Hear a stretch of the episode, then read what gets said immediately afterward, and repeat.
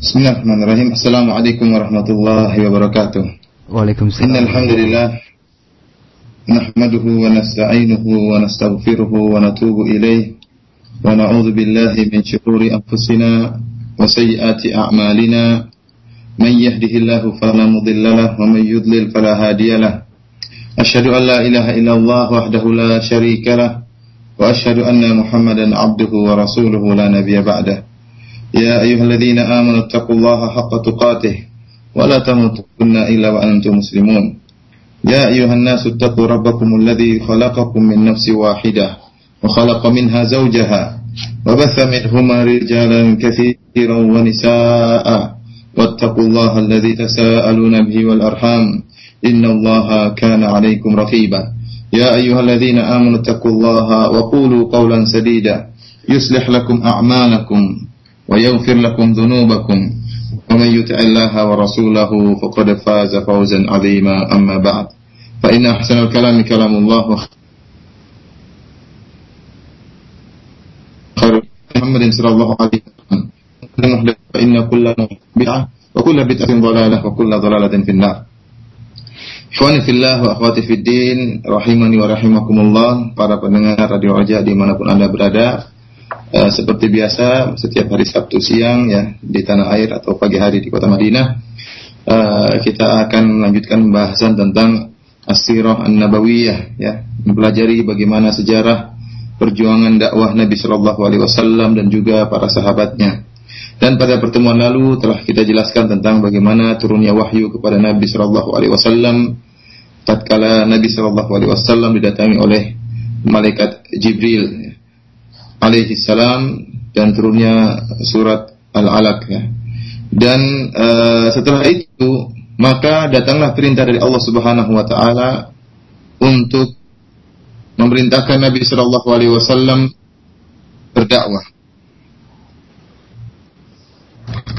Uh, dalam sebuah hadis yang diriwayatkan oleh Imam Al-Bukhari an Jabir bin Abdullah Al-Ansari radhiyallahu taala anhu bahwasanya Nabi Shallallahu Alaihi Wasallam pernah bersabda, "Baina ana amshi id sami'tu sautan minas sama, farafa'tu basari, fa idza al-malaku alladhi ja'ani bi Hira jal ala kursiyyin baina as-sama'i wal ard."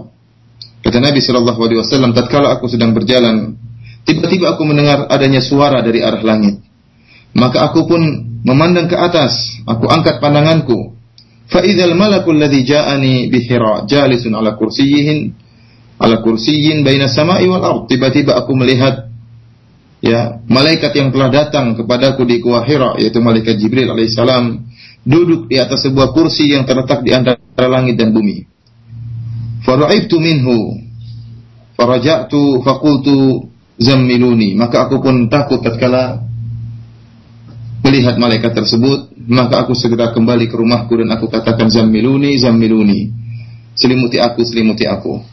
Maka kemudian turunlah firman Allah Subhanahu wa taala ya ayyuhal muddatsir kum fa'anzir hingga firman Allah Subhanahu wa taala warujza fahjur fahumiyal wahyu wa tataba. Setelah turun firman Allah Subhanahu wa taala surat al-muddatsir maka wahyu pun terjaga dan turun berkelanjutan Ikhwani fillah wa fiddin azani Allah wa iyakum. Surat yang diturunkan oleh Allah Subhanahu wa taala ini surat Al-Mudaththir dikenal oleh para ulama dengan surat kerasulan ya. Kata para ulama, Nabi sallallahu alaihi wasallam nubbi bil iqra bi, bi iqra, Nabi sallallahu alaihi wasallam diangkat menjadi nabi dengan surat Iqra bismi rabbikal ladzi khalaq dan Nabi sallallahu alaihi wasallam ursil diangkat menjadi seorang rasul dengan Al-Mudaththir sehingga tatkala turun firman Allah Subhanahu wa taala Al-Mudaththir ini, maka datanglah perintah kepada Nabi sallallahu alaihi wasallam untuk berdakwah.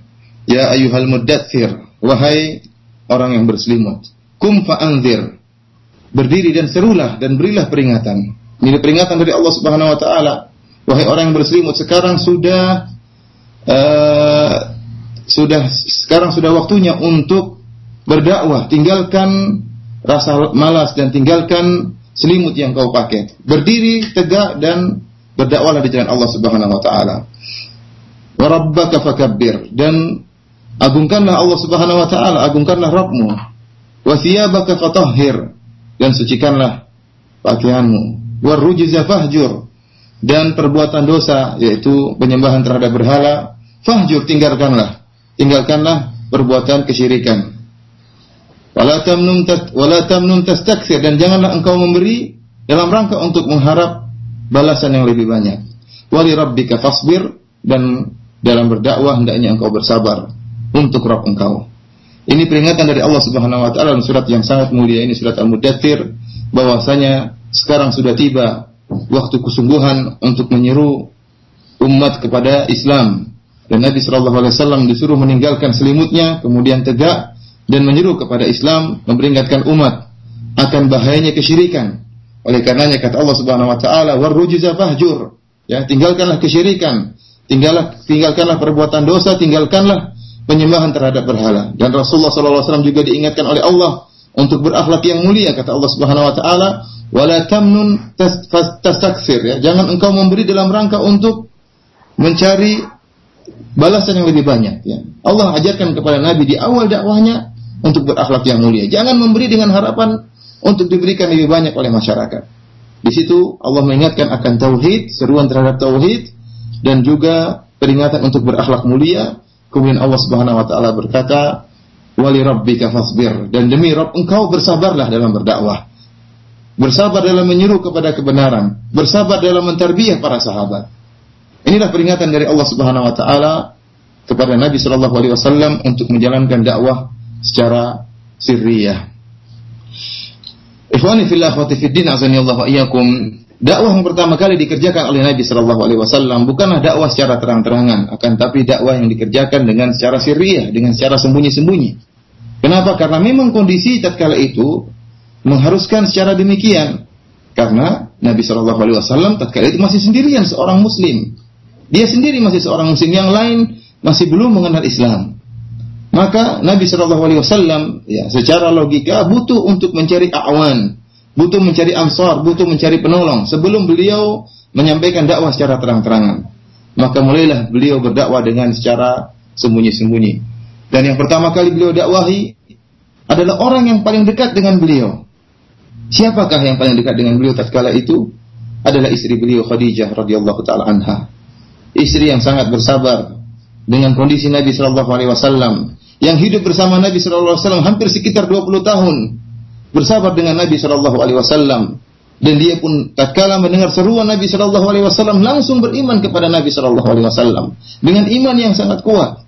Khadijah radhiyallahu taala anha ya, mengorbankan hartanya, mengorbankan waktunya, demi suaminya, demi Islam, demi dakwah Nabi Shallallahu Alaihi Wasallam. Ya. Seandainya ya apa yang kita perhatikan dengan pengorbanan Khadijah radhiyallahu taala anha mungkin tidak bisa dikerjakan oleh kaum lelaki. Pengorbanan yang luar biasa dari seorang wanita seperti Khadijah radhiyallahu taala anha, menenangkan suaminya, menyabarkan suaminya. Oleh karenanya pantaslah dalam sebuah hadis Allah Subhanahu wa taala memberi kabar gembira kepada Aisyah radhiyallahu taala anha kepada Khadijah radhiyallahu taala anha dengan sebuah istana di surga. Dalam sebuah hadis ya, tatkala Rasulullah sallallahu alaihi wasallam sedang di luar rumah dan akan datang menemui Rasulullah sallallahu alaihi wasallam, maka datanglah malaikat Jibril menyampaikan kepada Nabi sallallahu alaihi wasallam menyampaikan jika datang Khadijah radhiyallahu taala anha, maka kabarkan bahwasanya Allah kirim salam kepada Khadijah. Bayangkan para pendengar radio Raja yang dimuliakan oleh Allah Subhanahu wa taala. Allah, Rabbus samawati wal ard, penguasa alam semesta ini, yang segala perkara berada di tangan Allah Subhanahu wa taala mengirim salam kepada Khadijah radhiyallahu taala anha. Ya. Siapa wanita ini? Wanita yang sangat mulia, istri Nabi Shallallahu Alaihi Wasallam, yang pertama masuk Islam, yang bersabar dengan Islam, bersabar dengan dakwah, mengorbankan waktunya, mengorbankan hartanya demi Islam.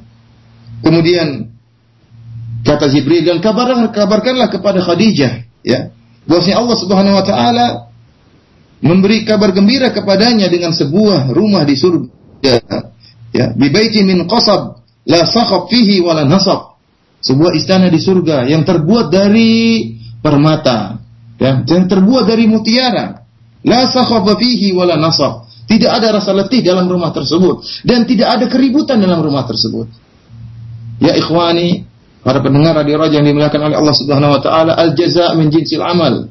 Ya.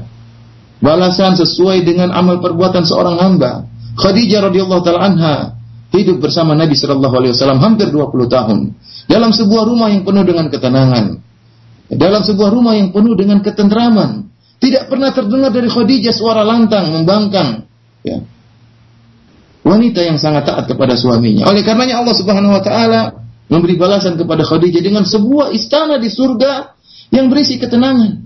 Karena Khadijah tidak pernah membuat keributan dengan suaminya, bahkan menenangkan suaminya.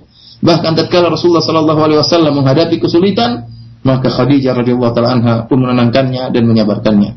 Itulah Khadijah radhiyallahu taala anha, orang yang pertama kali masuk Islam. Tatkala itu cuma dua orang yang masuk Islam, masih dua orang, Nabi sallallahu alaihi wasallam dan Khadijah radhiyallahu taala anha. Dua orang masuk Islam. Kemudian Rasulullah SAW mulai berdakwah lagi dengan cara sembunyi-sembunyi dengan cara sirriyah. Ya. Di antara yang masuk Islam pertama kali adalah Ali bin Abi Thalib radhiyallahu taala anhu. Yang kita tahu bahwasanya Ali bin Abi Thalib memang fi hijri Nabi sallallahu alaihi wasallam tinggal bersama Rasulullah di rumah Khadijah radhiyallahu taala anha. Karena tatkala terjadi musim kesulitan di Quraisy maka Rasulullah Shallallahu Alaihi Wasallam tatkala zaman jahiliyah, maka Rasulullah Shallallahu Alaihi Wasallam pun mendatangi pamannya Abbas bin Abdul Muttalib dan minta kepada Abbas bin Abdul Muttalib untuk menolong Abu Talib paman Nabi Shallallahu Alaihi Wasallam yaitu ayahnya Ali bin Abi Talib. Ya karena Abu Talib adalah orang miskin, maka uh, Abbas pun memerawat Ja'far bin Abi Talib. Adapun Nabi Shallallahu Alaihi Wasallam maka dia pun mengambil Ali bin Abi Talib dari Abu Talib dan kemudian Ali bin Abi Talib pun dirawat oleh Nabi Shallallahu Alaihi Wasallam, dipelihara oleh Nabi Shallallahu Alaihi Wasallam di rumah Nabi Shallallahu Alaihi Wasallam. Maka Ali bin Abi Talib sudah lama tinggal bersama dengan Nabi Shallallahu Alaihi Wasallam, sudah mengenal siapa Nabi Shallallahu Alaihi Wasallam. Tatkala Nabi Shallallahu Alaihi Wasallam menawarkan Islam kepada Ali bin Abi Talib, langsung masuk Islam, langsung masuk Islam. Ya. Tatkala itu umur beliau ada yang mengatakan 8 tahun, ada yang mengatakan 10 tahun, dan ada khilaf di antara para ulama ya. Sebagian ulama merajihkan bahwasanya umur Ali bin Abi Thalib tatkala masuk Islam adalah berumur 10 tahun. Dan di antara orang-orang pertama kali masuk Islam adalah Waraqah bin Naufal. Waraqah bin Naufal. Kita tahu bagaimana kisah Waraqah bin Naufal tatkala Khadijah radhiyallahu taala anha kemudian membawa Rasulullah sallallahu alaihi wasallam menemui Waraqah bin Naufal. Kemudian menceritakan apa yang telah terjadi yang telah menimpa Nabi sallallahu alaihi wasallam bahwasanya telah turun malaikat Jibril alaihissalam kemudian memberikan wahyu kepada Nabi sallallahu alaihi wasallam. Apa kata Waraqal? Hadzal namus alladhi nazala ala Musa. Inilah namus, itu malaikat Jibril yang pernah turun kepada Nabi Musa alaihissalam. Ya. Kemudian tatkala mendengar bahwasanya Nabi sallallahu alaihi wasallam telah diberi wahyu, apa kata Waraqah? Ya laitani kuntu fiha jaza'an. Ih akhrajaka qaumuka. Kata uh, Waraqah bin Naufal, seandainya tatkala engkau dikeluarkan, diusir oleh kaummu, wahai Muhammad, aku masih dalam keadaan muda. Ya, aku akan berdakwah bersama engkau, wahai Muhammad, dan aku akan menolong engkau. La nasartuka nasran mu'azzaran dan saya akan menolong engkau dengan sekuat-kuatnya. Demikian janji yang diucapkan oleh Waraqah bin Naufal. Ya, radhiyallahu taala anhu. Namun kemudian Waraqah bin Naufal tidak berapa lama meninggal dunia sebelum Rasulullah sallallahu alaihi wasallam e, melakukan dakwah secara sirriyah ya. Ya, oleh karenanya para ulama khilaf tentang apakah Waraqah bin Nawfal ini seorang sahabat atau tidak atau bukan. Sebagian ulama mengatakan Waraqah bin Nawfal adalah seorang sahabat. Di antara yang berpendapat dengan demikian adalah At-Tabari rahimahullah, kemudian Ibnu Qani', Ibnu Sakan dan Al-Hafidz Al-Iraqi rahimahumullah. Demikian juga Az-Zahabi rahimahumullah. Ya, mereka berpendapat bahwasanya Waraqah bin Naufal adalah seorang sahabat karena bertemu dengan Nabi Shallallahu Alaihi Wasallam dalam keadaan beriman dan meninggal pula dalam keadaan beriman. Oleh karenanya dia digolongkan oleh sebagai seorang sahabi. Adapun ulama yang lain mengatakan bahwasanya Waraqah bin Naufal bukanlah seorang sahabat. Kenapa? Karena dia menemui Nabi Shallallahu Alaihi Wasallam sebelum Nabi Shallallahu Alaihi Wasallam menyeru kepada Islam ya dengan dakwah sirriyah. Akan tapi yang jelas bahwasanya Waraqah bin Naufal ya berjanji untuk beriman kepada Nabi sallallahu alaihi wasallam. Bahkan dalam sebuah hadis Nabi sallallahu alaihi wasallam bersabda, "La tasubbu Waraqah, fa inni ra'aitu lahu jannatan aw jannatain." Kata Nabi, janganlah kalian mencela Waraqah bin Naufal. Sungguhnya aku telah melihat dia memiliki sebuah surga atau dua buah, dua buah surga. Ya, ini menunjukkan bahwasanya hadis ini hadis yang sahih menunjukkan bahwasanya Waraka bin Naufal termasuk penduduk surga dengan jaminan Rasulullah sallallahu alaihi wasallam. Dan di antara orang yang pertama kali masuk Islam adalah As-Siddiq Abu Bakar As-Siddiq radhiyallahu taala anhu. Dikatakan As-Siddiq karena Abu Bakar senantiasa membenarkan apa yang disampaikan oleh Nabi sallallahu alaihi wasallam. Oleh karenanya Rasulullah sallallahu alaihi wasallam pernah berkata kepada Umar bin Khattab, "Inna Allah ba'athani ilaikum fakultum kadzabta." Wa qala Abu Bakar sadaq. Kata Rasulullah SAW mengingatkan akan keutamaan Abu Bakar. Ya. Kata Rasulullah SAW, tatkala Allah mengutusku kepada kalian, wahai kaum Quraisy, fakultum kadzabta. Kalian berkata engkau dusta wahai Muhammad. Wa qala Abu Bakar sadaq. Namun Abu Bakar berkata Muhammad jujur, Muhammad benar. Dalam hadis yang lain ya dan diriwayatkan oleh Al-Imam At-Tirmidzi Rasulullah sallallahu alaihi wasallam bersabda, "Ma da'autu ahadan ila al-Islam illa kanat lahu 'indahu kabwatan wa taraddud wa nadhar illa Abu Bakar." Kata Rasulullah sallallahu alaihi wasallam, "Tidaklah aku menyuruh seorang pun untuk masuk ke dalam Islam kecuali dia ragu dan masih mengamati dan masih berpikir-pikir illa Abu Bakar kecuali Abu Bakar radhiyallahu taala anhu. Begitu disampaikan oleh Nabi wasallam tentang Islam, langsung menerima dakwah Nabi sallallahu alaihi wasallam. Itulah Abu Bakar dan dia merupakan sahabat Nabi sallallahu alaihi wasallam. Ya. Sahabat Nabi sallallahu alaihi wasallam di masa jahiliyah dan seteruskan sampai tatkala Nabi sallallahu alaihi wasallam diangkat menjadi nabi. Seorang yang sangat mulia. Nabi Abu Bakar radhiyallahu taala anhu aslan asalnya lam yasjud li sanam. Abu Bakar tidak pernah sujud kepada patung selama di zaman jahiliyah. Bahkan dia mengharamkan khamar terhadap dirinya. Seorang manusia yang sangat mulia dikenal oleh orang-orang Quraisy bahwasanya Abu Bakar adalah orang yang penuh amanah, berakhlak mulia, menjaga dirinya, tidak pernah sujud kepada patung dan tidak pernah minum khamar. Dialah Abu Bakar radhiyallahu taala anhu. Tatkala ditawarkan Islam oleh Nabi sallallahu alaihi wasallam, langsung menerima dakwah Nabi sallallahu alaihi wasallam. Ya. Pantaslah jika Allah Subhanahu wa taala menetapkan dalam Al-Qur'an bahwasanya Abu Bakar adalah sahabat Nabi sallallahu alaihi wasallam. Tsani idhuma fil ghar idh yaqulu li sahibihi la tahzan. Ya, dialah salah satu dari dua orang tatkala mereka di goa yaitu Rasulullah sallallahu alaihi wasallam bersama Abu Bakar. Idh yaqulu li sahibihi tatkala Muhammad berkata kepada sahabatnya siapa? Abu Bakar. Allah Subhanahu wa taala menamakan Abu Bakar dalam Al-Qur'an sebagai sahabat Nabi sallallahu alaihi wasallam. Idh yaqulu li sahibihi la tahzan inna Allah ma'ana. Tatkala Muhammad berkata kepada sahabatnya Abu Bakar, "La tahzan." Jangan kau bersedih, jangan kau khawatir. Inna Allah ma'ana. Sungguhnya Allah bersama kita. Dan Abu Bakar radhiyallahu taala anhu, tatkala diberi tugas dakwah oleh Nabi sallallahu alaihi wasallam, maka dia pun bergerak. Ya, dia pun berdakwah dengan penuh semangat. Dan Abu Bakar adalah orang yang berakhlak mulia. Perkataannya didengar, perkataan yang indah, mudah didengar oleh orang-orang Arab tatkala itu, orang-orang Quraisy tatkala itu. Ya. Maka dia pun bergerak berdakwah sendiri sampai banyak orang yang masuk Islam melalui tangan Abu Bakar radhiyallahu taala anhu. Banyak masuk Islam melalui tangan Abu Bakar radhiyallahu taala anhu. Bahkan di antaranya lima orang yang sudah dijamin masuk surga oleh Allah Subhanahu wa taala. Bukankah dalam satu hadis ya Allah Rasulullah sallallahu alaihi wasallam menyebutkan tentang 10 orang yang telah dijamin oleh Allah masuk surga. Kata Rasulullah sallallahu alaihi wasallam, "Asyaratun fil jannah." Ya. Ada 10 orang masuk di surga. Kemudian Rasulullah mengatakan Abu Bakar fil jannah. Sahabat yang pertama kali disebut oleh Rasulullah adalah Abu Bakar. Wa Umar fil jannah. Nabi mengatakan Abu Bakar di surga. Umar di surga. Utsman fil jannah. Utsman masuk surga. Wa Aliun fil jannah. Ali masuk surga. Wa Talhatun fil jannah, Talha juga masuk surga. Wa Zubair bin Awam fil jannah, Zubair bin Awam juga masuk surga.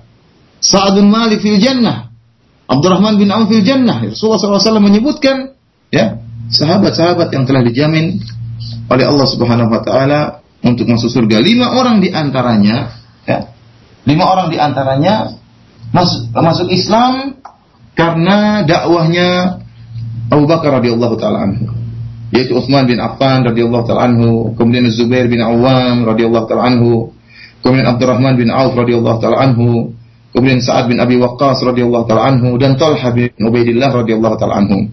Mereka lima orang inilah yang termasuk mubasysyirin bil jannah, termasuk orang-orang dikabarkan masuk surga oleh Nabi sallallahu alaihi wasallam dan mereka mengenal Islam melalui tangan Abu Bakar radhiyallahu taala anhu. Oleh karenanya kita tahu bagaimana mulianya Abu Bakar radhiyallahu taala anhu. Lima orang ini Utsman, Zubair, Abdurrahman bin Auf, Sa'ad bin Abi Waqqas, Talha, mereka itu merupakan salah satu dari kebaikan yang dimiliki oleh Abu Bakar radhiyallahu taala anhu. Maka kita Sunnah wal Jamaah harus mengenal bagaimana mulianya Abu Bakar radhiyallahu taala anhu. Bagaimana semangatnya Abu Bakar radhiyallahu taala anhu tatkala menerima Islam langsung dia dakwahkan Islam tersebut kepada orang-orang Quraisy tatkala itu. Inilah ikhwani fillah zanallahu yakum beberapa orang yang uh, pertama kali masuk uh, Islam dan juga di antara orang pertama kali masuk Islam adalah Zaid bin Harithah, salah seorang budak yang kemudian masuk Islam, ya. Oleh karenanya, eh, meskipun para ulama khilaf, ya, siapakah yang pertama kali masuk Islam di antara orang-orang tadi yang telah kita sebutkan, ya. Ya, ada yang mengatakan yang pertama kali masuk Islam adalah Khadijah radhiyallahu taala anha, karena dia yang paling dekat dengan Nabi sallallahu alaihi wasallam, ya. Dan ini dengan dengan kesepakatan para ulama bahwasanya Khadijah adalah wanita yang pertama kali masuk Islam. Ini kesepakatan para ulama. Namun apakah yang pertama kali? Yang zahir dia yang pertama kali masuk Islam. Karena dia adalah istri Nabi Shallallahu Alaihi Wasallam dan yang paling dekat dengan Nabi Shallallahu Alaihi Wasallam. Adapun dari kaum lelaki, mana yang pertama kali masuk Islam? Ada khilaf di antara para ulama. Ada yang mengatakan Abu Bakar yang pertama kali masuk Islam. Ada yang mengatakan bahwasanya uh, Ali bin Abi Thalib yang pertama kali masuk Islam. Allah Ta'ala bisawab, namun kita mengatakan perkataan yang lebih hati-hati, kita mengatakan yang pertama kali masuk Islam dari lelaki dewasa adalah Abu Bakar radhiyallahu taala anhu. Dan yang pertama kali masuk Islam ya dari kalangan anak-anak adalah Ali bin Abi Thalib radhiyallahu taala anhu. Dan yang pertama kali masuk Islam dari kalangan budak adalah Zaid bin Harithah radhiyallahu taala anhu. Yang jelas mereka semua memiliki keutamaan. Mereka lah yang yang pertama kali dipuji oleh Allah Subhanahu wa taala dalam firman-Nya, "Was-sabiqunal awwaluna minal muhajirin." Orang-orang pertama kali masuk Islam minal muhajirin dari kalangan muhajirin. Ya, mereka ini yang pertama kali masuk dalam ayat tadi Abu Bakar, kemudian Zaid bin Haritha, Ali bin Abi Thalib dan orang-orang yang pertama kali masuk Islam. Para pendengar Radio Roja yang dimuliakan oleh Allah Subhanahu wa taala, ya. Meskipun tentunya uh, seperti perkataan Ibnu Katsir radhiyallahu taala anhu dalam kitabnya Al-Fusul ya, fi Rasul dia menjelaskan bahwasanya keimanan Islamnya Abu Bakar tidak akan sama dengan Islamnya Ali bin Abi Thalib. Ali bin Abi Thalib sejak kecil sudah hidup bersama dengan Nabi Shallallahu Alaihi Wasallam dan sudah melihat bagaimana akhlak Nabi Shallallahu Alaihi Wasallam sehingga tatkala ditawarkan Islam tentunya akan mudah menerima Ya, karena pengaruh orang tua atau pengaruh pendidik itu sangat besar luar biasa. Tatkala Ali bin Abi Thalib dididik langsung oleh Nabi Shallallahu Alaihi Wasallam disertai dengan Khadijah radhiyallahu taala anha. Ya, tentunya bertahun-tahun bersama dengan Nabi Shallallahu Alaihi Wasallam. Tatkala ditawarkan Islam, langsung dia masuk Islam. Berbeda dengan Abu Bakar. Abu Bakar orang lain. Ya, sahabat Nabi akan Nabi dia orang lain. Namun demikianlah Abu Bakar radhiyallahu taala anhu dan kemuliaannya begitu mendengar Allah menyeru kepada Islam, langsung dia beriman dan tanpa keraguan dan ini dibanggakan oleh Nabi sallallahu alaihi wasallam dan Nabi ingatkan kepada Umar. Nabi ingatkan kepada Umar, wahai Umar, tatkala Allah mengutusku kepada kalian, semua kalian mengatakan kadzabta, engkau dusta wahai Muhammad, kecuali Abu Bakar. Abu Bakar mengatakan sadaq, engkau benar wahai Muhammad. Ya. Ini Rasulullah ingatkan kepada orang-orang kafir Quraisy atau kepada para sahabat yang kemudian telah masuk Islam. Ya, ini menunjukkan akan keutamaan Abu Bakar radhiyallahu taala anhu. Para pendengar radio Raja dimuliakan oleh Allah Subhanahu wa taala, para ulama menyebutkan bahwasanya dakwah sirriyah ini berjalan uh, selama tiga tahun ya. Selama tiga tahun Nabi Shallallahu Alaihi Wasallam berdakwah secara sirriyah. Kemudian setelah itu baru Rasulullah Shallallahu Alaihi Wasallam berdakwah secara jahriyah, berdakwah secara terang-terangan.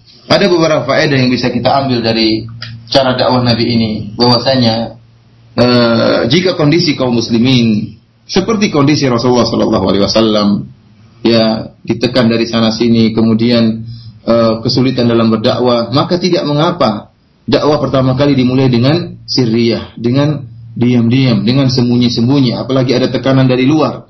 Maka jangan langsung berdakwah terang-terangan karena bisa jadi kalau berdakwah secara terang-terangan maka akan langsung diserang oleh pihak luar sebagaimana Nabi Shallallahu alaihi wasallam. Jika berdakwah langsung terang-terangan kemudian dengan beberapa segelintir orang bisa jadi langsung di e, diserang oleh orang-orang kafir Quraisy. Namun dengan hikmah Allah Subhanahu wa taala Nabi Shallallahu alaihi wasallam memulai dakwahnya dengan secara sembunyi-sembunyi dengan secara diam-diam bahkan berlangsung selama e, tiga tahun. Kemudian ikhwani fillah Allah dari kisah ini juga kita tahu pentingnya dakwah fardiyah. Pentingnya dakwah sendiri. Kita bisa berdakwah melalui organisasi, kita bisa berdakwah melalui perkumpulan ya, karena mungkin lebih teratur ya, atau ber, dengan rapat dengan sahabat-sahabat kita. Namun bukan berarti tatkala kita sendirian kita tidak berdakwah. Lihatlah bagaimana Abu Bakar radhiyallahu taala anhu sendiri dia, namun dia nasyid, dia sangat semangat dalam berdakwah. Sampai di antara hasil dakwah beliau lima orang sahabat yang telah dijamin oleh Rasulullah SAW telah dijamin oleh Allah Subhanahu Wa Taala masuk surga. Karena dakwah sendiri yang dilakukan oleh Abu Bakar. Oleh karenanya para pendengar di yang dimuliakan oleh Allah Subhanahu Wa Taala, tatkala kita di kantor, tatkala kita di pekerjaan, tatkala kita di pasar, kita mulai dakwah sendiri, kita dakwah satu persatu.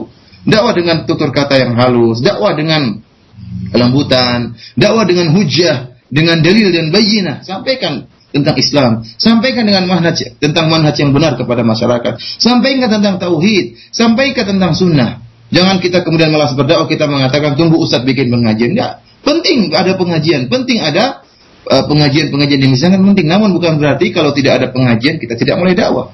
Setiap dari kita bisa berdakwah sesuai dengan ilmu yang kita miliki.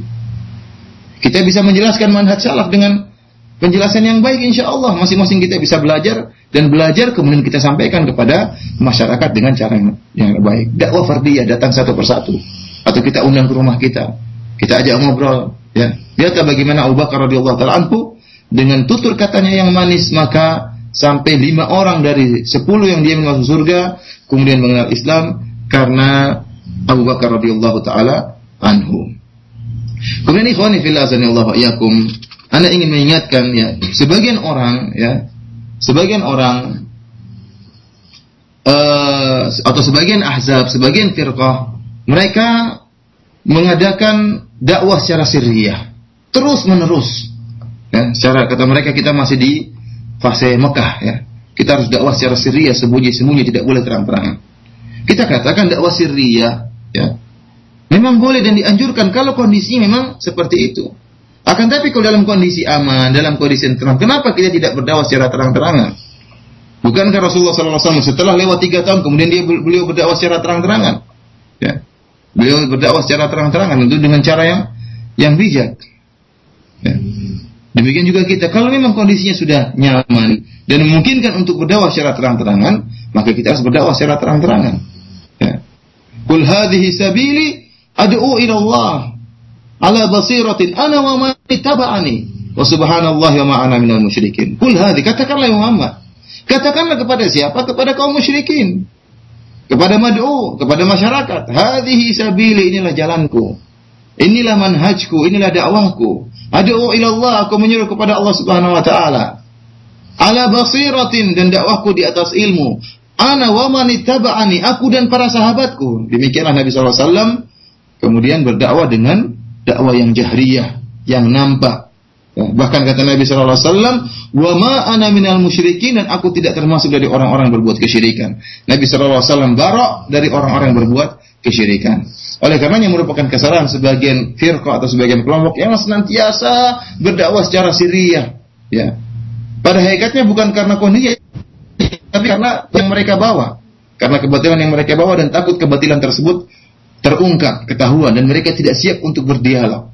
Ya. Islam adalah kebenaran dan kebenaran harus ditampakkan dan zaman sekarang sangat mudah untuk menampakkan kebenaran tanpa adanya intimidasi dari dari pihak luar. Oleh karenanya kalau memang kondisi memungkinkan maka tidak perlu senantiasa kita berdakwah secara uh, secara sirriyah sebagaimana disalahpahami oleh sebagian kelompok atau atau sebagai sebagian uh, penggerak dakwah. Wallahu taala bisawab ya ikhwani fillah azani Allah iyyakum. Uh, mungkin pada kesempatan kali ini ini saja yang bisa ana sampaikan tentang bagaimana dakwah Nabi sallallahu alaihi wasallam secara sirriyah. Insyaallah pekan depan kita akan lanjutkan tentang dakwah Nabi sallallahu alaihi wasallam secara uh, jahriyah secara terang-terangan. Yang perlu anak ingatkan kembali, lihatlah bagaimana surat Al-Mudaththir diturunkan oleh Allah Subhanahu wa taala untuk uh, mengingatkan Nabi sallallahu alaihi wasallam untuk menjalankan dakwah secara sirriyah pertama kali dan pada surat tersebut Allah Subhanahu wa taala mengingatkan akan tauhid dan akan akhlak yang mulia. Ya ayyuhal muddatsir wahai orang yang berselimut kum fa'anzir berdiri tegaklah dan kemudian berilah peringatan wa rabbaka fakabbir dan agungkanlah Rabb engkau wa thiyabaka fatahhir dan bersihkanlah dirimu bersihkanlah pakaianmu. Warujza fahjur dan perbuatan dosa itu penyembahan terhadap berhala fahjur tinggalkanlah. Ini adalah tauhid. Tinggalkanlah kesyirikan ingatkanlah masyarakat dari kesyirikan. Wala tamnun tastakfir dan jangan engkau memberi dengan harapan mendapatkan imbalan yang lebih banyak ini akhlak yang mulia Allah ingatkan kepada Nabi SAW untuk berakhlak mulia di awal kali dakwah. Wali rabbika fasbir dan bersabarlah tatkala berdakwah. Karena Allah ingatkan, wahai Nabi, jika engkau sudah tegak melakukan dakwah menyuruh kepada Islam, pasti engkau akan mendapati gangguan. Pasti engkau akan mendapati halangan. Jangan kita bermimpi kalau kita ingin dakwah santai-santai saja. Tidak, Nabi SAW, orang yang paling berakhlak mulia, yang paling mengagungkan Rabbnya, yang paling mengenal siapa Allah Subhanahu wa taala dan yang paling ditolong oleh Allah Subhanahu wa taala pun mendapat kesulitan dan namun Allah ingatkan agar beliau bersabar. Bagaimana lagi dengan kita, ya? Tatkala kita melakukan dakwah, kita berusaha sebagaimana Nabi menyuruh kepada tauhid dan berakhlak yang mulia. Namun tidak menjamin kita akan terlepas dari segala kesulitan. Kita akan menghadapi kesulitan dan kesulitan itu pasti akan pasti akan datang. Makanya Allah berfirman wala asri innal insana lafi khusrin illa ladina amanu wa amilus solihat wa tawasaw bil haq wa tawasaw bis ya. Wa tawasaw bil haq. Sampaikan bahwasanya saling menasihati dalam kebenaran itu dakwah. Wa tawasaw bis sabr dan ingat juga saling nasihat menasihati ingat mengingatkan untuk bersabar karena namanya dakwah ya pasti akan uh, menemui kesulitan dan situ butuh dengan kesabaran. Allah taala bisawab. Selanjutnya saya kembalikan kepada Akhi Fawaz Hafizahullah Ta'ala. Nah, jazakallah khairan Ustaz atas materi yang sangat bermanfaat di kesempatan siang hari ini. Dan seperti biasa Khotal Islam untuk selanjutnya kami akan memberikan kesempatan untuk Anda yang akan bertanya. Di kesempatan siang hari ini kami uh, berikan kesempatan untuk uh, melalui penelpon dan melalui pesan singkat. Tapi untuk selanjutnya Ustaz kami akan angkat uh, pertanyaan yang datang melalui uh, pesan singkat dari Pak Abdullah di Bantar Gebang. Ustadz, apakah diperbolehkan bagi kita untuk menonton uh, sirah nabawiyah yang uh, berusaha di uh, ditampilkan dalam bentuk film. Demikian Ustaz, jazakallah khairan. Uh, tentunya uh, sirah nabawiyah yang ada di film ya, yang setahu saya masih banyak uh, uh, ada artinya ada beberapa kesalahan-kesalahan yang berkaitan dengan sirah tersebut. Bahkan sebagian film yang berkaitan dengan sirah nabawiyah salah dalam masalah akidah. Oleh karenanya tentunya seorang yang paham tentang akidah tidak mengapa dia untuk melihat film tersebut, untuk melihat uh, mengecek kebenaran dan juga mengecek kesalahan yang ada. Tetapi kalau orang tidak paham ya tidak mengerti tentang akidah dan tidak tahu tentang sirah yang benar, kita khawatir uh, akan terjebak dengan sebagian kesalahan yang tersebut tersebut dalam uh, sirah tersebut. Oleh karenanya kalau ada yang paham, hendaknya dia membimbing dan memberitahu dan mentanbih mengingatkan akan kesalahan yang ada di uh, sebagian film-film sirah nabawiyah tersebut. Wallahu taala alam bisawab. Taib. Nah, jazakallah khairan atas uh, jawabannya.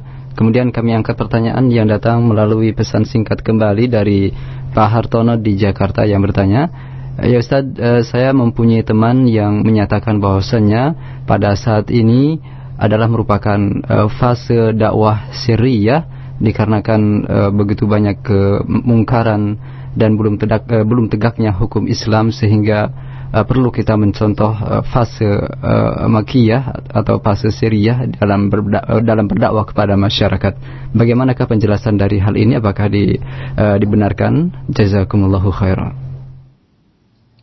Kalau kita lihat ya, dakwah Nabi kalau kita mau bagi menjadi fase makiyah dan fase madaniyah, ternyata di dalam fase makiyah pun Nabi Shallallahu Alaihi Wasallam berdakwah secara jahriyah, secara terang-terangan. Nabi Shallallahu Alaihi Wasallam berdakwah Syria cuma selama tiga tahun.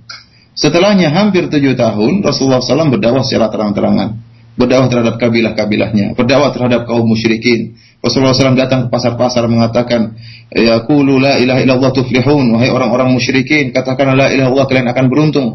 Rasulullah SAW tidak sembunyi terus. Hanya tiga tahun saja beliau secara serius. Setelah itu beliau terang-terangan sehingga kita dapati sebagian sahabat disiksa, bahkan sebagian sahabiat dibunuh seperti Sumayyah. Kemudian uh, disiksa seperti Ammar bin Yasir dan uh, Udzib disiksa seperti uh, Bilal bin Abi Rabah ya. Kenapa? Karena Nabi SAW sudah dakwah secara terang-terangan. Jadi kalau kita memang ingin menerapkan uh, dakwah fase makiyah, ya kita juga harus dakwah terang-terangan sebagaimana dikerjakan oleh Nabi SAW. Oleh karenanya uh, kesalahpahaman yang dipahami oleh sebagian orang menyangka namanya fase makiyah harus sembunyi-sembunyi terus itu tidak benar. Itu tidak benar. Dan Nabi SAW selama di Mekah pun selama di Mekah pun uh, ada dakwah jahriyah meskipun masih dikuasai oleh orang-orang kafir Quraisy dan sama sekali tidak ada penegakan hukum uh, Islam. Apalagi zaman sekarang ya, zaman sekarang yang uh, seperti di negara kita semuanya bisa tumbuh. Kata orang negara kita sangat subur, semuanya bisa tumbuh paham kebenaran maupun kepaham kebatilan. Kalau orang menyuruh kepada kebatilan secara terang-terang, kenapa kita sembunyi-sembunyi? Sampai kapan masyarakat akan tahu akan kebenaran? Sampai mas kapan masyarakat akan bisa mengenal kebenaran kalau kita sembunyi melulu? Sementara ahlu syirik, ya, ahlul batil yang menyuruh kepada penyembah kubur, kemudian menyuruh kepada uh, pengingkaran terhadap Al-Quran, pengingkaran terhadap Sunnah, dengan mudah mereka berdakwah dan secara terang-terangan di mana pun mereka berani untuk berdakwah. Kalau kita sembunyi-sembunyi, bagaimana dakwah kita bisa dikenal oleh masyarakat? Oleh karenanya, pemahaman ini adalah pemahaman yang uh, perlu diluruskan. Allah taala alam bisawab. Nah, jazakumullahu khairan. Nah, jazakumullahu khairan ya Ustaz. Berikutnya kami uh, berikan kesempatan untuk Anda para pendengar di mana pun Anda berada yang akan bertanya secara langsung di kesempatan siang hari ini di 0218236543 untuk pertanyaan melalui telepon dan kami angkat ada penelpon yang sudah masuk kami uh, angkat saja. Halo. Assalamualaikum. Uh, terputus tampaknya. Nah, kami berikan kesempatan untuk Anda di line telepon 0218236543. Namun uh, sebelumnya kami akan angkat pertanyaan uh, yang datang melalui uh, pesan singkat dari pendengar kita. Ya Ustadz, uh, pada saat ini banyak di antara kaum muslimin uh, yang membolehkan uh, nasid tanpa musik dalam rangka untuk berdakwah. Mereka menyebutkan bahwasanya hal ini uh, diperbolehkan agar kaum kaum muslimin ataupun mereka yang belum mengenal Islam bisa uh, mudah untuk ditarik kepada Islam dan uh, dengan demikian uh, mereka akan uh, tertarik dengan uh, ke, uh, keindahan Islam tersebut melalui nasid-nasid yang dilantunkan. Apakah hal ini uh, diperbolehkan Ustaz uh, berdakwah dengan menggunakan uh, nasid-nasid? walaupun tanpa musik di sini jazakumullahu khairan. Uh, sebelumnya kita tahu bahwasanya hukum asal nasyid ya, hukum asalnya uh, boleh selama tidak sampai atau terlalu sering. Oleh karena para ulama menyebutkan jika nasyid itu melalaikan daripada Al-Quran dan melalaikan daripada hadis-hadis Nabi SAW maka hukumnya berubah menjadi hukum yang haram ya. Dan saya ingatkan pula ya sebagai nasyid-nasyid ya meskipun tanpa musik namun dia uh, bernada seperti nada musik ya. Ada sebagian nasyid yang menggunakan musik akapela ya dengan model suara. Ini sebenarnya adalah pengganti musik dan ini hukumnya uh, tidak boleh. Bahkan sebagian nasyid-nasyid yang saya dapati uh, adalah nyanyian. Ya. Nasyid-nasyid nyanyian disertai dengan musik. Nyanyian disertai dengan musik kemudian uh, musiknya dihilangkan tinggal nyanyiannya. Ini juga nasyid-nasyid yang pada asalnya adalah nyanyian. Adapun nasyid-nasyid yang ada di zaman sahabat dahulu sebagaimana penjelasan Syekh Abdul Musin Al-Abbad uh, hafizahullah adalah nasyid yang bukan bernada seperti lagu-lagu yang ada sekarang ini. Ya. Oleh karenanya saya sangat berharap kepada ikhwas sekalian jangan bertawassu, jangan terlalu berlebihan tentang masalah nasyid ya. Adapun menjadikan nasyid sebagai sarana dakwah ya. Memang kita katakan kalau suatu yang hukumnya halal boleh kita gunakan untuk dakwah ya.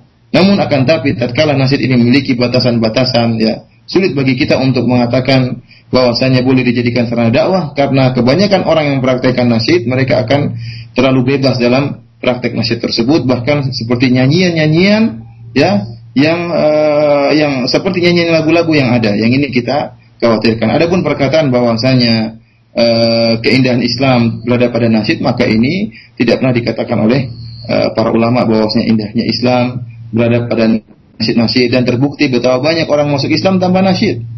Para sahabat dahulu yang dahulunya mereka musyrikin, menyembah berhala, ya, mereka minum-minum khamar, mereka melakukan kemaksiatan, bahkan di antara mereka berzina. Mereka masuk Islam tanpa nasyid. Tidak dijelaskan dalam satu hadis pun Rasulullah SAW menyampaikan nasyid-nasyid kemudian mereka masuk Islam. Padahal mereka di dalam uh, akhlak yang sangat yang sangat buruk. Ya. Oleh karenanya uh, terlalu banyak orang kenal Islam, terlalu banyak orang kenal uh, yang benar meskipun tanpa tanpa nasyid. Akan tapi kalau nasyid itu disampaikan dengan batasan-batasan tertentu, sebagai, sebagaimana batasan-batasan di sini oleh para ulama dan tidak terlalu berlebihan, maka insya Allah tidak uh, tidak mengapa. Dan alhamdulillah sarana dakwah banyak, tidak mesti nasyid saja dan terbukti banyak sarana dakwah yang sudah berhasil tanpa adanya nasyid. Ya. Adapun nasyid dijadikan sarana dakwah dan berhasil, saya belum lihat, belum nampak buktinya secara zahir. Ya, mungkin ada saya tidak tahu, namun kebanyakan dakwah yang berhasil tanpa adanya nasyid ya. dakwah yang benar berhasil tanpa adanya nasyid oleh karenanya kalau sudah ada contoh yang berhasil kenapa kita harus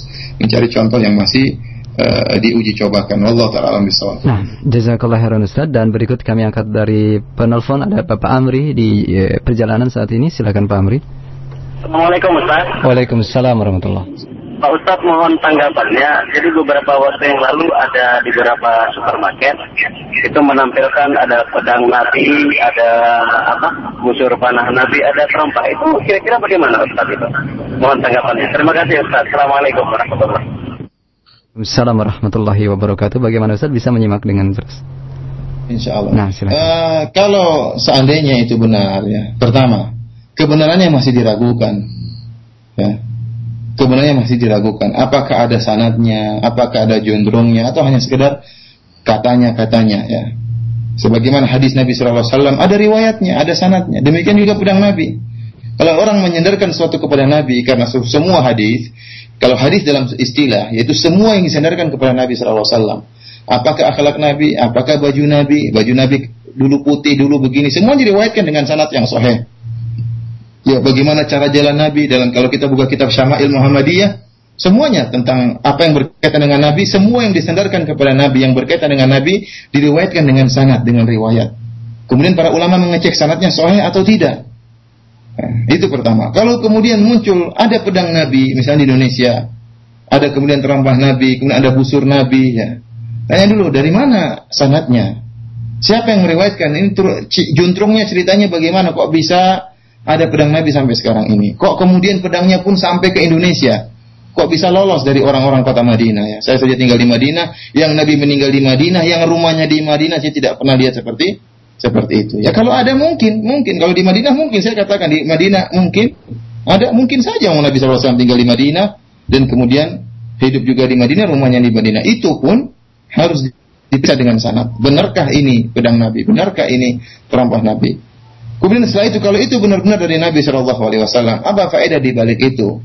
Ya apa faedah di balik itu? Apa? Anak khawatir dijadikan sebagai uh, sarana untuk mencari barokah, sarana untuk mengharapkan nasib keberuntungan dan macam-macamnya yang ini menyelisihi ajaran yang diajarkan oleh Nabi Shallallahu Alaihi eh, Wasallam. Ya. Oleh karenanya uh, kebenarannya masih terlalu sangat diragukan. Allah taala alam bisawab. Jazakallah khairan atas jawaban Ustadz dan berikutnya kami angkat pertanyaan dari penelpon kembali ada Pak Junaidi di Bekasi silakan Pak. Ya. ya. Waalaikumsalam warahmatullahi silakan. Ini saya mau nanya tentang tahlilan Pak. Tahlilan. Ya, eh, mohon pertanyaan Bapak diperjelas Pak dan kami harapkan sesuai dengan pembahasan kita di kesempatan siang hari ini silakan. Oh, saya mau nanya tentang tahlilan bisa, Pak? Halo? Nah, halo? Ya, saya mau nanya tentang tahlilan, Pak. Nah, silakan Pak, diperjelas silakan. Saya mau nanya tentang tahlilan. Tahlilan dalam mengadakan ini di tentang kematian, keselamatan gitu Pak. Itu hukumnya apa Pak? Baik itu saja Bapak. Baik. Nah, terima kasih atas uh, pertanyaan Bapak Junaidi. Jazakallah khairan. Bisa ditangkap dengan jelas Ustaz? Uh, enggak, enggak kedengaran. Uh, pertanyaan Pak Junaidi tadi, uh, bagaimanakah hukum uh, uh, tahlilan atau acara-acara uh, selamatan yang sejenis di dalam uh, adanya kematian? Demikian. Uh, saya sarankan kepada Pak Junaidi ya, ya untuk membaca uh, buku yang ditulis tentang masalah ini. Ya, ada sebuah buku tentang tahlilan yang sangat bagus menurut madhab syafi'i. Tahlilan menurut madhab syafi'i. Ya, karena kebanyakan orang tatkala melakukan tahlilan, mereka menyandarkan kepada madhab syafi'i. Padahal Imam Syafi'i sendiri ma'ruf. Beliau berpendapat bahwasanya uh, mengirim-mengirim apa namanya bacaan Quran itu tidak akan sampai. Itu pendapat Imam Syafi'i dan madhab yang jelas dari madhab Syafi'i. Kemudian ikhwani fillah wa iyyakum ya. Uh, orang yang meninggal itu perlu kita bantu oleh karenanya tatkala Ja'far meninggal radhiyallahu taala anhu Nabi SAW berkata, "Isna ut'aman li ali Ja'far." Buatkan makanan untuk keluarga Ja'far. Ya kita yang justru membantu mereka, berikan makanan kepada mereka. Bukan kita datang malah membuat repot terhadap mereka, membuat mereka hanya menyiapkan makanan bahkan di antara mereka sampai berhutang demi dalam rangka untuk menyediakan makanan kepada para tamu. Ini namanya mereka uh, orang yang uh, meninggal dunia. Harusnya kita datang dan kita beri bantuan bukan malah kita merepotkan mereka. Kemudian yang jelas perkara ini tahlilan ya. Jelas la ilaha illallah itu masyru' akan tapi model tahlilan seperti yang dikerjakan di tanah air kita tidak pernah dicontohkan oleh Nabi Shallallahu Alaihi Wasallam. Tidak pernah dicontohkan oleh Abu Bakar, oleh Umar, oleh Utsman, oleh Ali. Betapa banyak di antara mereka ada yang meninggal.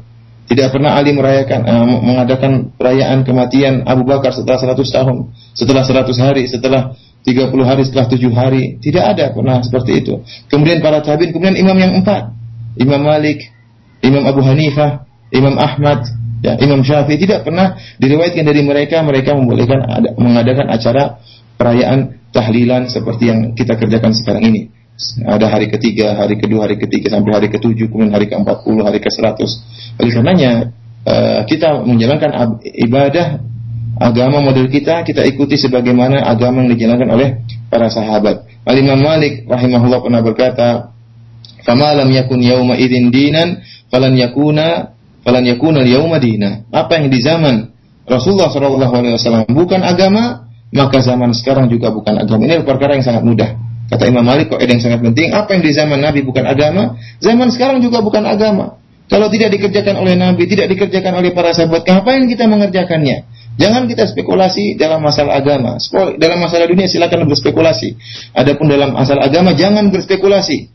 Kita lakukan yang jelas-jelas saja kata Nabi SAW, ma yuribuk ila ma yuribuk. Tinggalkan perkara yang ragu dan kerjakan yang tidak diragukan. Ya. Masih banyak amalan-amalan sunnah yang jelas-jelas diajarkan oleh Nabi dan dijalankan oleh para sahabat. Adapun amalan yang tidak jelas dan tidak dikerjakan oleh para sahabat, ngapain kita melakukannya? Di antaranya masalah tahlilan. Allah taala alam bisawab khairan atas jawaban yang Ustadz sampaikan. Mohon maaf untuk uh, pendengar yang uh, menyimak acara siang hari ini karena tadi beberapa kali ada pemutusan listrik sehingga uh, tadi sempat terputus beberapa kali. Namun alhamdulillah sudah normal kembali dan ada Ibu Emma di Jakarta yang sudah masuk melalui telepon kita. Kami persilakan. Halo Ibu. Assalamualaikum warahmatullahi wabarakatuh. Waalaikumsalam warahmatullahi wabarakatuh. Saya mau menanyakan eh, ini Pak ada suatu buku yaitu Jawahir Jawahirul Quran Quran ini karangan dari Imam Al Ghazali. Ini bisa nggak sebagai referensi Pak ya seperti permata ayat-ayat suci? Karena saya juga hmm. uh, apa uh, diberikan oleh teman-teman saya uh, masih ragu untuk ininya untuk membacanya gitu. Itu apa bisa uh, dijadikan referensi Pak? Terima kasih Ibu, jazakillah khairan. Uh, uh, bisa mendengar dengan jelas Ustaz? Iya uh, Ustaz. Iya halo. Uh, mengenai pertanyaan Ibu nah. tentang kitab Jawahirul Quran, terus terang saya tidak tahu kitab tersebut ya. Akan tapi hendaknya Ibu bertanya kepada para asatidah yang ada ya. Tanya kepada Ustaz Yazid, kepada Ustaz Hakim, Ustaz Badrul Salam, tanya kepada mereka tentang kitab tersebut ya. Karena memang Al-Ghazali sendiri ya rahimahullah memiliki banyak kesalahan, bahkan dalam masalah akidah dan kesalahannya sangat fatal, terutama dalam kitabnya Ihya Ulumuddin. Ya bahkan sampai di Andalus kalau tidak salah pernah diperintahkan untuk dibakar kitab Ihya Ulumuddin ini. Namun sebagaimana perkataan Syekhul Islam Ibnu Taimiyah bahwasanya beliau memiliki kebaikan dan beliau juga memiliki kesalahan-kesalahan yang fatal. Bagi orang penuntut ilmu yang ngerti akan akidah yang benar, tentunya tidak jadi masalah untuk membaca buku-buku Al-Ghazali. Akan tapi yang tidak memiliki landasan yang kuat, ya maka saya sangat uh, uh, khawatir kalau dia membaca buku-buku Al-Imam Ghazali, terutama yang berkaitan dengan akidah dan berkaitan dengan zuhud, ya karena bisa jadi salah salah paham tentang perkataan Al-Ghazali. Ya. Namun bagi yang sudah paham tentang akidah uh, dengan memiliki landasan yang kuat, maka tidak mengapa dia membaca buku-buku uh, Al-Ghazali. Adapun buku Jawahirul Quran secara zatnya sendiri saya tidak tahu dan bisa ditanyakan kepada para ustaz tadi yang saya sebutkan Allah taala alam bisawab. Nah, kemudian kami angkat pertanyaan tapanya ini pertanyaan terakhir saja di siang hari ini dari Umu Ahmad di Bekasi. Silakan Ibu. Halo. Ya, Waalaikumsalam. Silakan Bu. Saya mau tanya Ustaz, ya kan ada hadis Nabi yang mengatakan bukanlah dari golongan kami orang yang tidak suka melakukan bacaan Al-Qur'an. Itu yang dimaksud melakukan seperti apa? Terus yang pertanyaan saya, uh, saya suka membaca Al-Quran tapi belum pandai melakukannya. Terus uh, seperti kori-kori di Radio Roja. Terus bagaimana hukumnya? Apa termasuk dalam hadis Nabi tersebut, Ustaz? Sukron. Assalamualaikum warahmatullahi wabarakatuh. Assalamualaikum warahmatullahi wabarakatuh. Silakan Ustaz. Maksudnya melakukan Al-Quran itu Al-Quran dibaca dengan uh, bernada ya dengan bernada sebagaimana ibu-ibu dengar dari korek-korek tersebut dan diusahakan seperti itu. Akan tapi ya karena Al-Qur'an ingin didengar di, diucapkan dilantunkan dengan lantunan yang indah. Akan tapi bagi, bagi siapa yang tidak mampu ya suaranya fals terus misalnya ya. La yukallifullahu nafsan illa usaha Allah tidak akan membebani dengan sesuatu yang tidak dia mampu. Fattaqullaha mastata'tum. Bertakwalah kepada Allah sesuai dengan kemampuan. Bagi siapa yang suaranya datar toh atau suaranya sumbang toh ya tidak jadi masalah yang penting dia baca baca Quran ya. Namun Rasulullah SAW menganjurkan seorang baca Quran dengan suara yang yang uh, indah, apalagi jika posisinya sebagai imam yang karena secara jelas bahwasanya indahnya lantunan Al-Quran juga membantu kekhusyuan para makmum ya. Oleh karenanya uh, sangat dianjurkan seorang baca Al-Quran dengan lantunan yang indah namun tidak boleh terlalu takalluf ya karena suatu yang takalluf yang di berlebih-lebihan tidak disukai dalam syariat ya. Kalau sampai ada yang nyanyiannya seperti sudah seperti sebuah lagu, tentunya ini tidak pernah dicontohkan oleh Nabi dan para sahabatnya. Nabi SAW baca Al-Quran dengan uh, nada, demikian juga para sahabat dengan nada, namun tidak berlebih-lebihan sampai pada tingkatan seperti sebuah uh, nyanyian. Karena terus terang ya, saya pernah sholat di belakang seorang yang dia uh, baca Al-Quran dengan lagu dangdut, subhanallah ya.